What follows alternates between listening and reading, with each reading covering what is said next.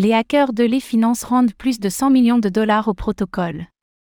Quelques jours après avoir laissé entendre qu'ils étaient ouverts à la discussion, les hackers de les finances ont retourné une partie des fonds volés au protocole. Par ailleurs, plusieurs messages on chaîne ont été envoyés, qui pourraient témoigner d'une envie de régler la situation rapidement du côté des attaquants.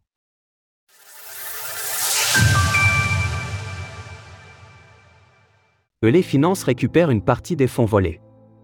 Samedi après-midi, les hackers à l'origine de l'attaque du protocole de finances décentralisé, DeFi, les finances ont rendu une partie des fonds volés. Une première transaction de 51 000 ETH a eu lieu, puis une autre de 7 737,25 ETH dans un second temps depuis une autre adresse, portant le tout à environ 103,4 millions de dollars lors de l'écriture de ces lignes, bien qu'il manque encore près de la moitié des fonds, il semble que les discussions entamées en début de semaine commencent à porter leurs fruits, après le vol des 197 millions de dollars le 13 mars dernier.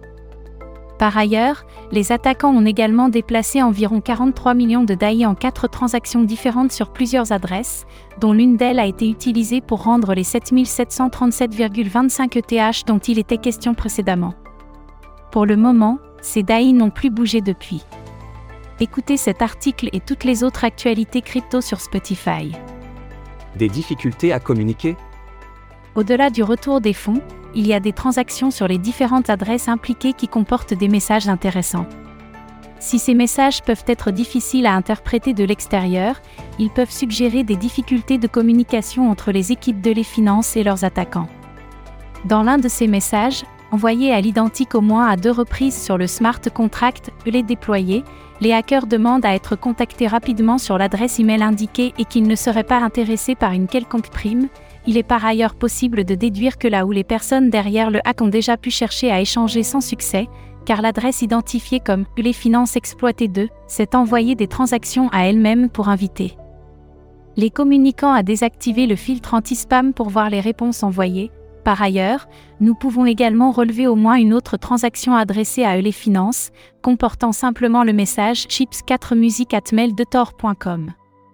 Étant donné que Mail2Tor est un service de communication email anonyme accessible depuis le navigateur Tor, Chips4Music pourrait donc être le pseudo à qui adresser les communications.